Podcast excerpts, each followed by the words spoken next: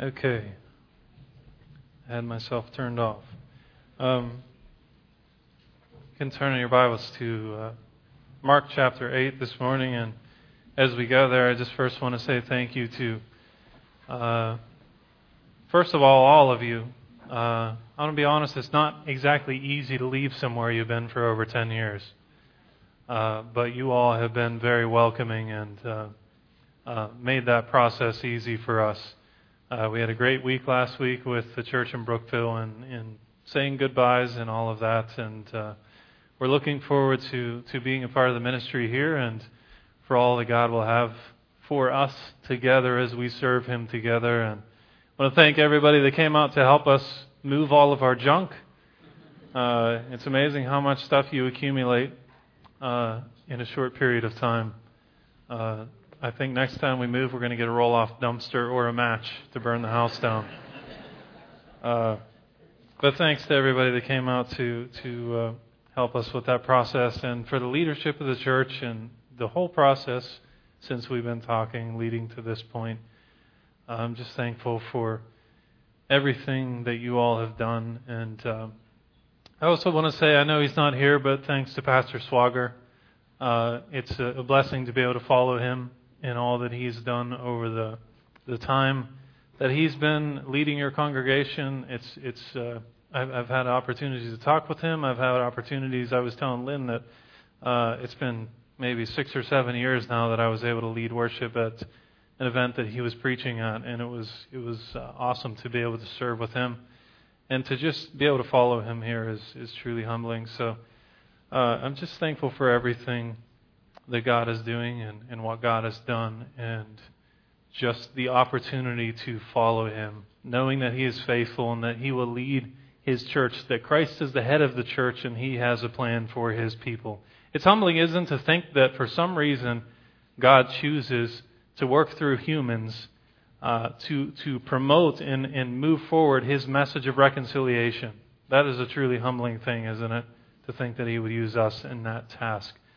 So, um, as we look today into uh, Mark chapter 8, we're going to start in verse 27, and I want to look today just at a few things that uh, we need to, I guess, as we start this new uh, phase of this congregation's life together, as we as we begin that process, just a, a couple of things that we need to really ask ourselves and I'm, I'm convinced that a lot of the problems in our spiritual lives come, the root of them is that we never get to the point of actually asking ourselves difficult questions. Right? Especially in America, I think we live in a, in a day where, uh, let's be honest, just talking about finances and all those kind of things, excluding everything else, just looking at the things that we have, we don't really need God. Right? We all know that we need God, but I'm saying just finances, all those kind of things. We live in a day where we can slide by, we can pay our bills, we can do all these kind of things. And for the most part, we don't ever really have to think about it, right? Uh, no, we know that's not true. As I said, we know that God is the one that sustains. He gives us all of these things. But left to ourselves, we get to the point where we start thinking, I'm pretty good at making some money. I'm good at my job. I, all of these things we just live on a daily basis and we have money coming in, we pay our bills, we have to go do this and we have to go do that, and we just get to the point where we forget about God and we never have to actually confront the difficult questions of life. Uh, so I want, I want to just look at a few things today as we begin together some of the questions that we have to ask ourselves that are kind of foundational to all of the things that we are as His body. So that's what we're going to look at here in Mark chapter 8. Starting in verse 27, it says, Jesus, Jesus and his disciples went on to the villages around Caesarea Philippi.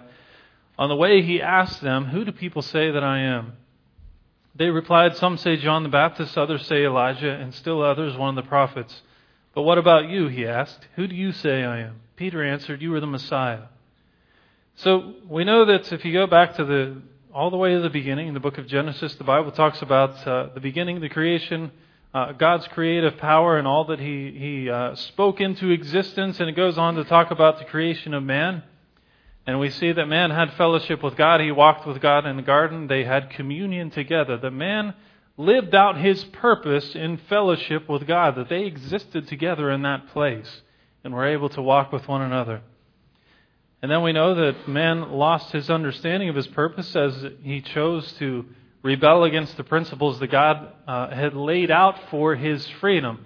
And this is something we'll eventually talk about is we have to understand that in order to experience freedom in life, freedom, freedom requires self-restraint.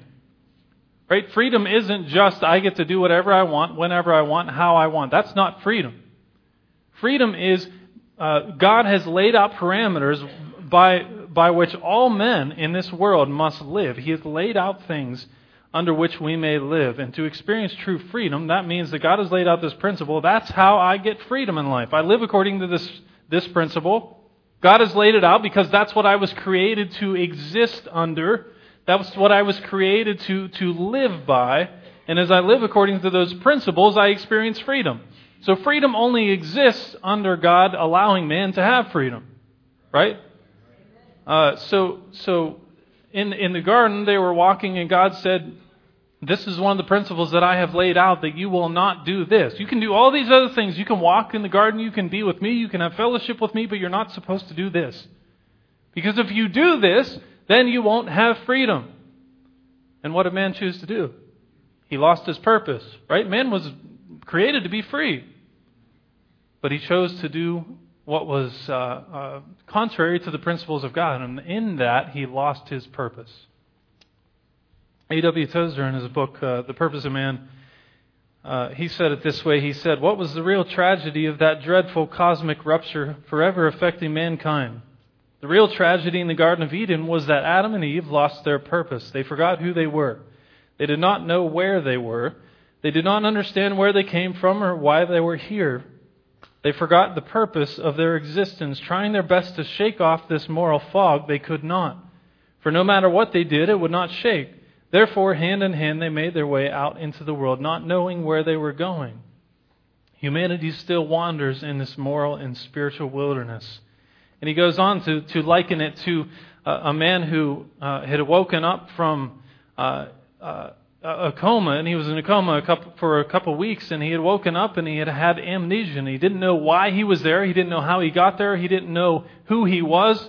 And here to find out that a couple of weeks before he had encountered some thieves who had beaten him severely and robbed him of everything he had, including everything that would identify him. And he goes on to talk about how uh, it's the same way today. In, if you look at that spiritually, that mankind has encountered the enemy of his soul who has beaten him severely, who has stolen everything uh, about him, who has stolen every, everything that's valuable to him, who has stolen everything that would identify man uh, with who he actually is, who would give him everything that would give him a sense of identity, the enemy of man's soul has stolen from him.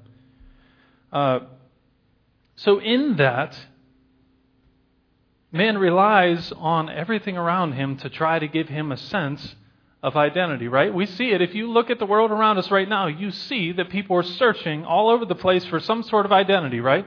Everybody's searching for something. Whether they would say they are or not, a lot of people probably wouldn't would say that they're not searching for anything. They would say they know who they are. They would say they know why they're here. But if you, if you look at people's actions, the way that people live, you would see that people are searching because they have no idea who they actually are. They have no idea why they're here. Ravi Zacharias talked about uh, there's four fundamental questions of life that every person struggles with, again, whether they actually acknowledge that or not. He says they struggle with these questions. Number one, how did I get here? Two, why am I here? Three, how do I live here and where am I going? Every person in the world struggles with those questions. Why am I here? How did I get here? How do I live here? Where am I going? You see, everything across humanity, regardless of how much money people have, regardless of their social status, regardless of who they know and they don't know, regardless, none of those things matter. Those are all external. The one equal thing among men from the beginning till now, and always will be until the end, is that man is searching for his identity. That is the equal thing across. It doesn't matter who it is. You cannot find a person in this world that is not asking those questions in some way. Every person is, and every person has. Because our identity has been stolen by the enemy in the beginning. when man chose to rebel against the principles of God. He's always looked for something. Man has always looked for something that transcends this world, to some, something that would make sense of the human experience. There's a constant striving to see, to understand, to fill the gap that remains from what was stolen from us. When the enemy of our souls would uh, lay out that temptation before Adam, and he would choose to succumb to that, and he would lose all sense of identity in that moment. So the question then all of those questions why am I here? How did I get here? How do I live here? Where am I going? All those questions that plague mankind come together in the person of Christ.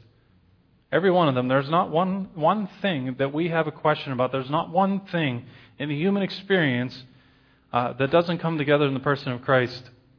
There was a, a guy, I think it was in the 70s, his name was Malcolm Muggeridge, but he was uh, he was not saved, and eventually he, he became saved, and he was a professor and all those kind of things. I think he was a reporter, but uh, he had wrote uh, in one of his books. He wrote that Christ is the coherence of all human experience. Everything that humans experience, everything that you experience on a daily basis, everything that we struggle with becomes coherent in the person of Christ. Everything that we're searching for becomes coherent in the person of Christ. So all of the questions that we see come together in him. So we're going we're going to look through that a little bit here today. So in verse 27, the first thing we're going to look at is here. Uh, it says the Bible says on the way he asked them, "Who do people say that I am?" They replied, "Some say John the Baptist, others say Elijah, and still others one of the prophets." So the first question Christ comes to them with is, "Who do other people say that I am? Who do those?" Uh, who do the people in the world say that I am? I just happened to get to uh, looking in this, and uh, I came across a study in 2014 done by uh, George Barna, and uh, they had uh, polled a little over 4,000 people, and, and these were all Americans, I believe, and 56% uh, of them said that they believed that Christ was divine. 44% of them said that he was just a human religious leader, or they were unsure. 31% said uh, they don't believe that Jesus ever committed sin. 52% of people said Jesus was not sinless when he walked the world.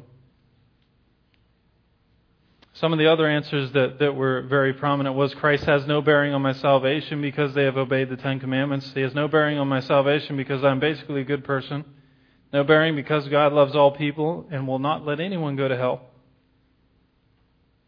So you have all of these ideas. He asked the question of his disciples, Who do people say that I am? And those are some of the answers that we see today. If you ask that question today, who do people say that I am? A lot of people would say he's just a prophet. He's just a good man. He wasn't actually sinless. He doesn't really have any bearing on my life because if I just obey the Ten Commandments, then I'm going to go to heaven. If I'm good enough, I'll go to heaven. So the point in that is all of those answers strip Christ of his divinity. They strip him of all that he was, all that he uh, was in the fullness of God. Uh, then we go on and we see all of the other world religions, uh, simply like Islam and many other world religions that believe he was a prophet, nothing more. Or then you go to even other pagan religions who see Jesus as simply another superstition to make sure they have all their bases covered. I, I love to study uh, um, I, I, went through a period where I was studying paganism and, and all of those kind of things. Uh, because, believe it or not, there are ways that it's starting to infiltrate the church in America.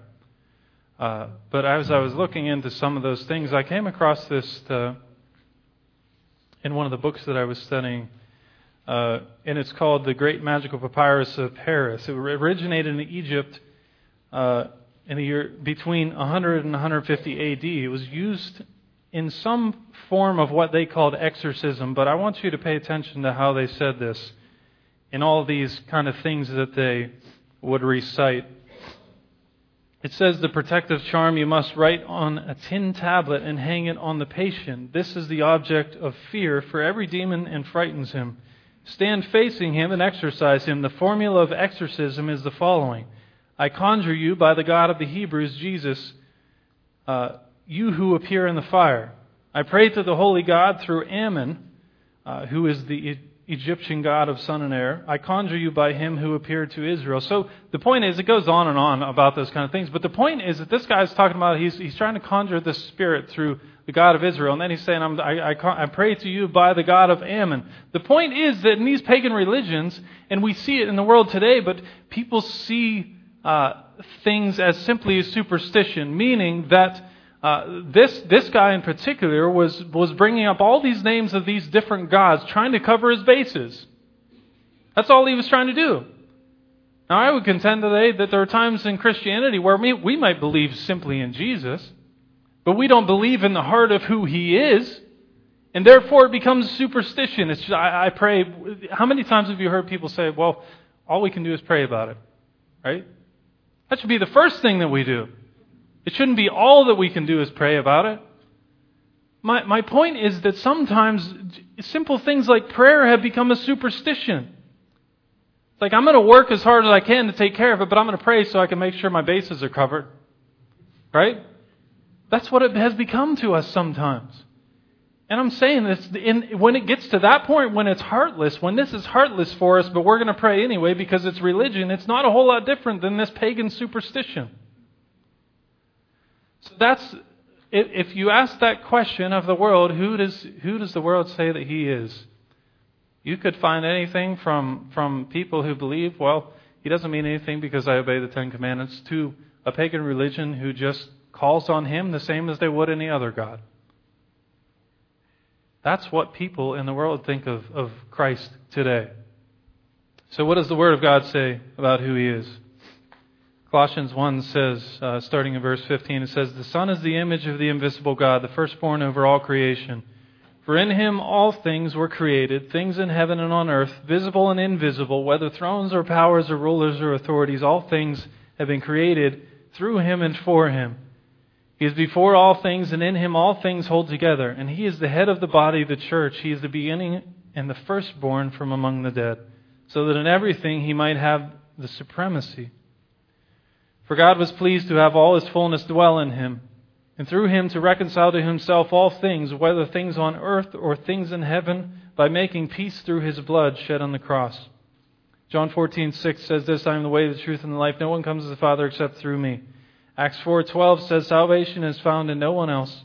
There is no other name under heaven given to mankind by which he must be saved. We go on, and if, as you look through the Word of God, you see there are countless descriptions of Christ, but some of them are as He's the Alpha and the Omega, the first and the last, beginning and the end. He's an advocate. Uh, 1 John 2 1 says, My dear children, I write this to you that you will not sin, but if anybody does sin, we have an advocate with the Father, Jesus Christ, the righteousness, the righteous one. The Bible says he is the bread of life. He is the good shepherd. He is the King of kings. He is the risen Lord. 1 Corinthians chapter 15 says that Christ died for our sins according to the Scriptures he was buried. He was raised on the third day according to the scriptures. The point is that the world would claim that Christ is just a man, that he wasn't divine, that he wasn't all that he claimed to be. But you understand when we look to the Word of God to try and understand what uh, the Bible says about who he is, the claims that Christ made about himself in his Word, we see something that is unique beyond anything else in this world. You understand that there is no other religion whose claims hang on their one figure. Meaning that in any of the other figures, religious leaders, if you took them out of the equation, the, the system could still exist. What, what was Christ's claim? If we look in the Word of God in 1 Corinthians 15 14, it says, And if Christ has not been raised, our preaching is useless, and so is your faith. You understand that the claim of Christ is drastically different than anything else that you will find in the world. He hung everything that he preached, everything that he said, everything that he, all the miracles that he performed, everything that happened in the life of Christ, all that he said that he represented, all that the Word of God says he represents. The Bible says he represents the fullness of God. All of those things hang on an empty tomb. If that tomb was not empty, the Bible says it's foolishness. If that tomb was not empty, it says there is no reason for us to be sitting here doing this. There is no other religion that makes that claim. There is none. Now we have a distinct difference in perspectives here. We have the world that says that he's not divine, that he was just a man, he was just a prophet, he was just a superstition. And we have the Word of God that says that he was fully God. That all that the Father is, the Son represents. As he came to this earth and you see him walking on the earth, you see him performing miracles, you see him interacting with people, everything that he is, the Father is. He is the exact representation of the Father. That is distinctly different than what the world claims.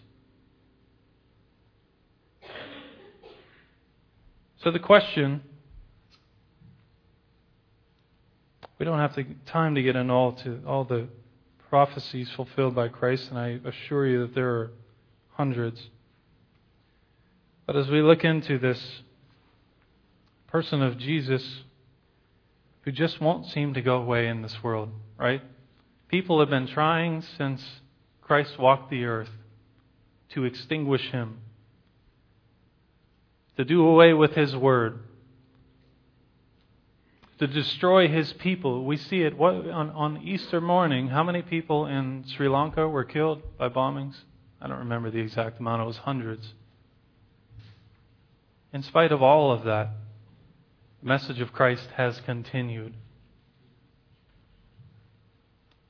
So the question then we have the world saying that he was not divine, we have the Bible claiming that he is fully God that he raised from the dead, and that if he did all these things, we should give everything that we have to walk with him. Everything that we have to pursue him. Everything that we have to know him. We have those two claims. Those are our two options. And believe it or not, it's not a given in the church that people stand on this side where they believe that God that Christ was fully God that he's fully divine, that we should give everything that we have to him. That's not a given in the American church. So the question that is posed to us today is the same that Christ asked his disciples in verse 29. He said, But what about you? Who do you say that I am? And Peter answered him, He said, You are the Messiah. See, every one of us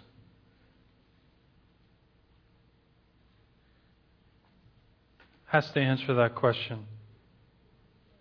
All of those questions of life, the fundamental questions of life, come together in the person of Christ. Well, how did I get here? Why am I here? How do I live here? Where am I going? All those things that we struggle with come together in Him. The question is, what do we believe about Him? Now, when you think about this, and when you're asked this question, what do you, who do you say that He is?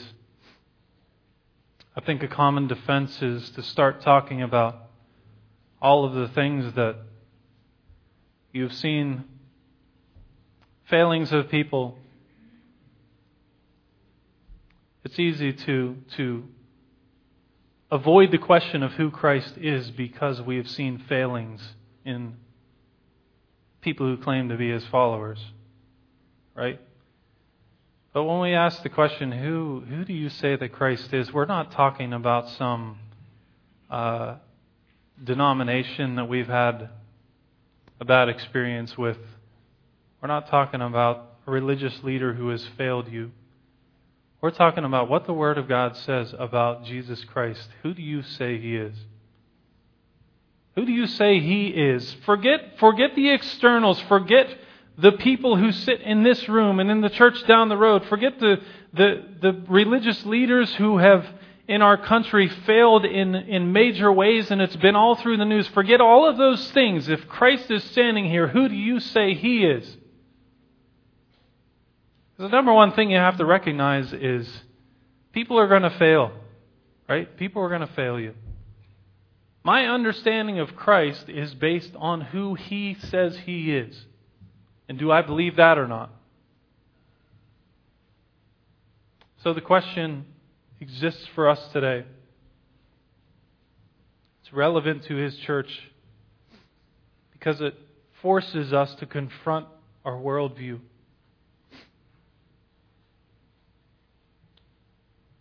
Is the Christ we represent the Son of the living God, or do we represent a Christ who has been stripped of his divinity and clothed in religion? You see, the Bible says in 2 Corinthians chapter 5, verse 20, it says, We are Christ's ambassadors, as though God were making his appeal through us. We are Christ's ambassadors, those who would claim uh, to be people of God, those who would claim to, to have received salvation in Christ. We are his ambassadors, as though God was making his appeal through us. And if you consider what it means to be an ambassador, one of the simplest definitions would basically be somebody who is sent by a kingdom to a foreign land to represent the official position of the kingdom by which he has been sent. So if I were to be sent to a foreign land by, uh, by America, I would go to that foreign land to represent the official position of the American government, right? The American people. That would be my purpose in that land. And in the same way, we walk this earth as foreigners. The Bible says that we walk this earth as strangers in this land, looking towards our heavenly home. Our citizenship is in heaven. So as I walk this earth as an ambassador of Christ, my uh, purpose then is to represent the official position of the kingdom by which I am sent. Now the problem is our first the first thing we have to confront then, what do I say because what do I believe about Christ? When people ask me about him, what do I say? Who do I say that he is? I am supposed to represent the official position of my king. The Bible says he is the king of kings. So what do I believe about him? Who do I say he is?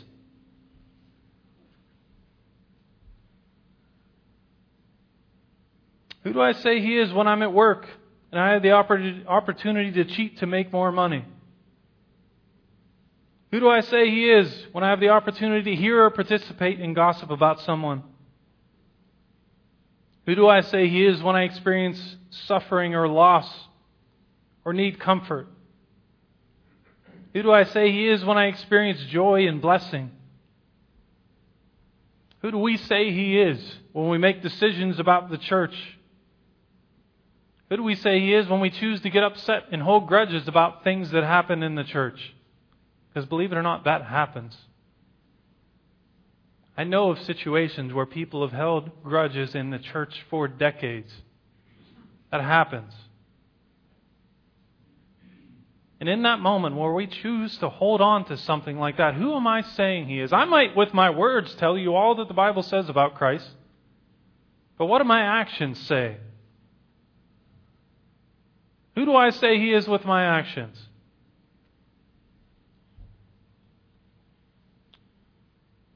He's asking us that today. Who do you say I am?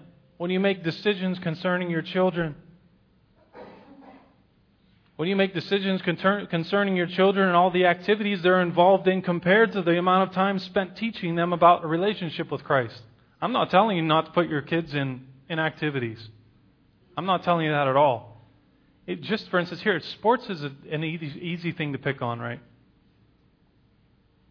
I'm not telling you not to put your kids in sports and drive them all over the place to do those things because I know it's going to happen anyway.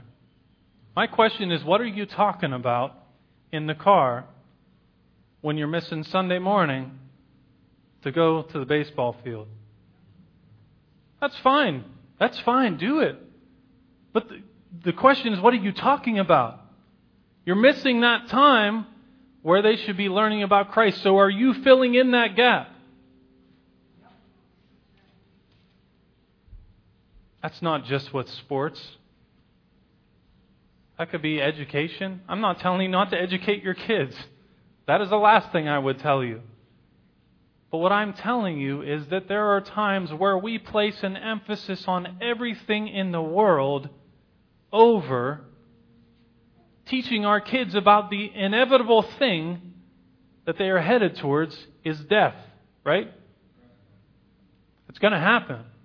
Going to happen for our kids. And in that moment,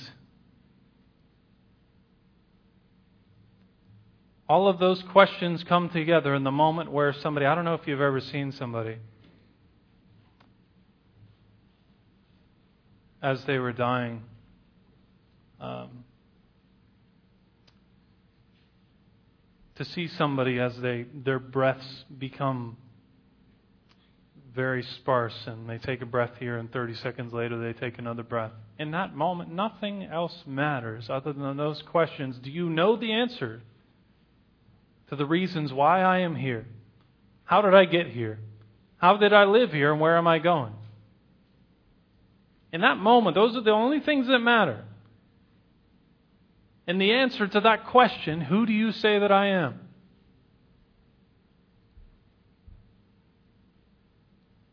I'm not, I'm not trying to hammer on.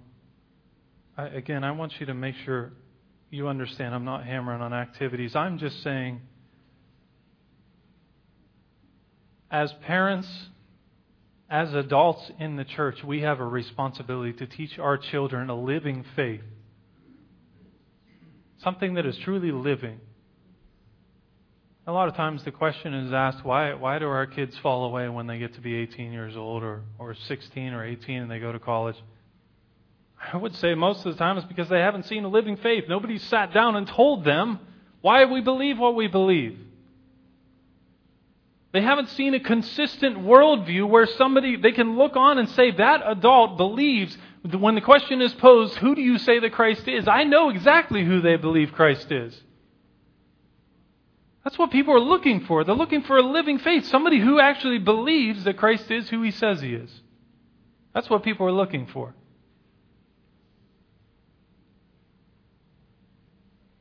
They're looking on their parents.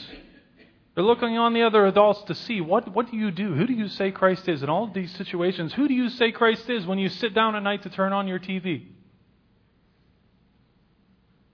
Who do they think that you think Christ is when they see what you're watching on TV?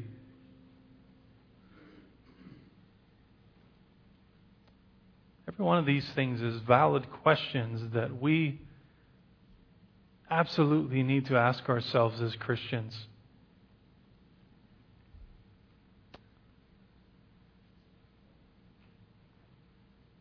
As you see, if the church can't live out a worldview that is rooted in Christ as the Son of the living God, then we should have no questions at all as to why the culture is going the way it is.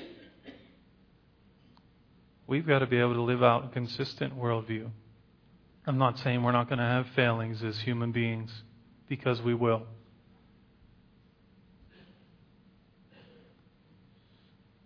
But I think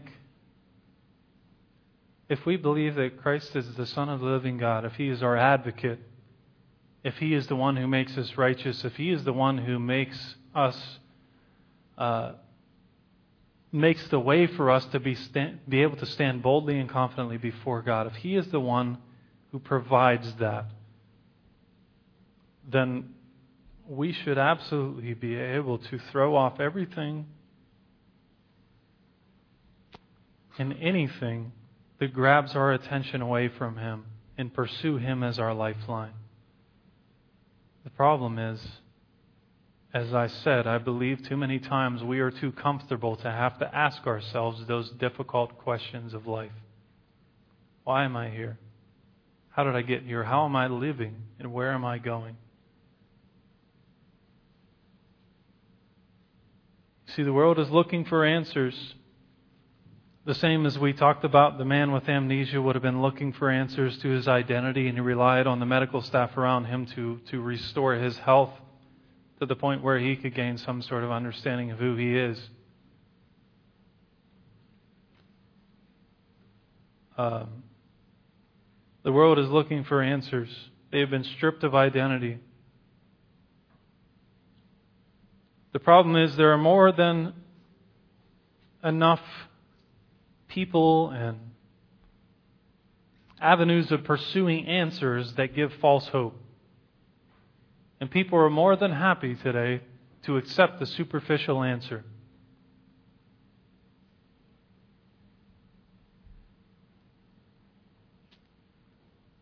Understand that we have a message that is unique in the person of Christ, the divine Son of God is drastically different than anything else you can find in this world. We cannot fail by never asking ourselves those difficult questions What do I believe? Who do I say He is? And when you ask yourself that question, don't analyze your words, analyze your actions. Look at the last week of your life and sit down and look at everything that you did and allow that to show you what do you believe? Who do you say that he is?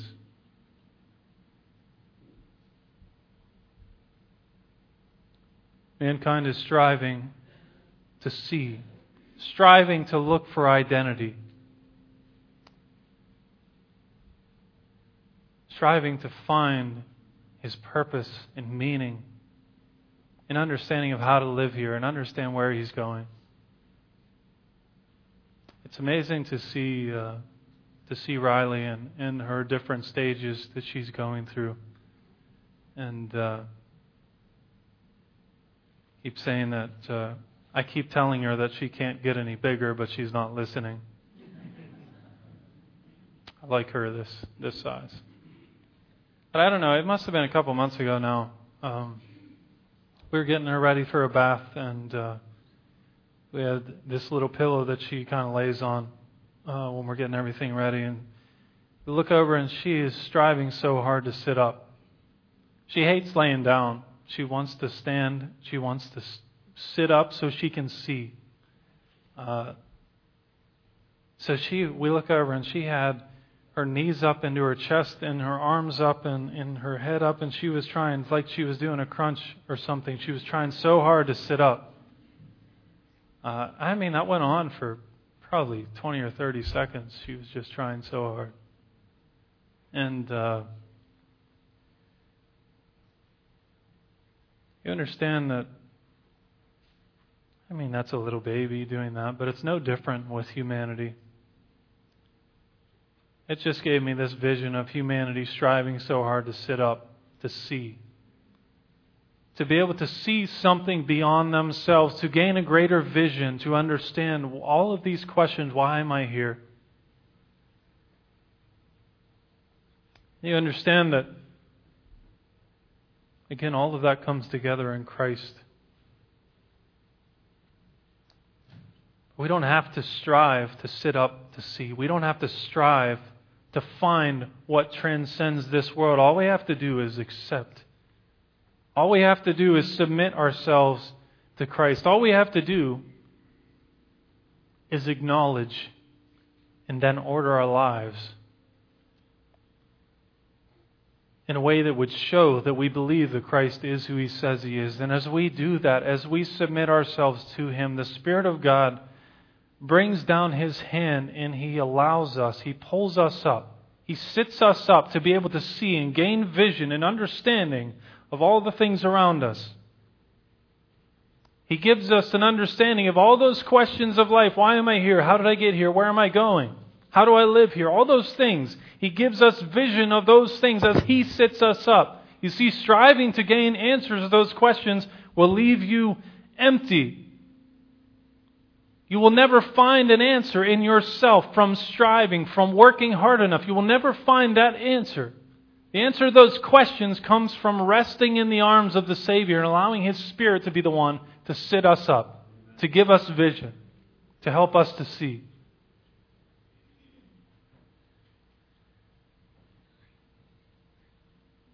As the worship team comes up and we, we close today. we have to we have to be real realistic with ourselves personally in the things that we believe. This is the foundation to all things. Who do we say that Christ is? Christ is the head of the church. If he is the head of the church and we seek to endeavor in ministry together as the church, the question is relevant to every single one of us, myself included. Who do you say? Who do we say that He is? Because you understand that we can spend the next five or ten or fifteen, however many years, we can spend all these years working. We can do some good things. We can do some good moral things. But if we don't believe Christ is who he says he is, we're not accomplishing anything of any eternal value.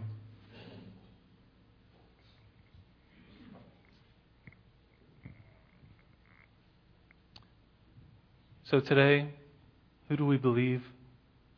As the Bars Mill Church of God, who do we believe that He is? We believe that He is divine, divine Son of God. Do we believe that our merit before God is dependent on Him? Or is He basically just another superstition to cover our bases? God, we thank you today for the opportunity to serve you, to worship you. Father, it is humbling to know that you have blessed us with the gift of salvation. And Father, there's nothing that we ever could have done to be good enough for that, but Father, that you have raised us up.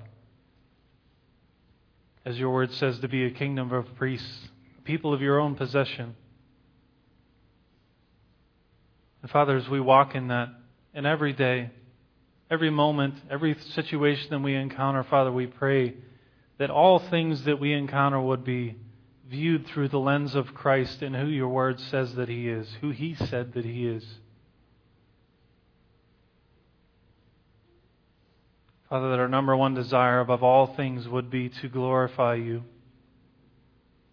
to be an ambassador that represents your official position on all matters.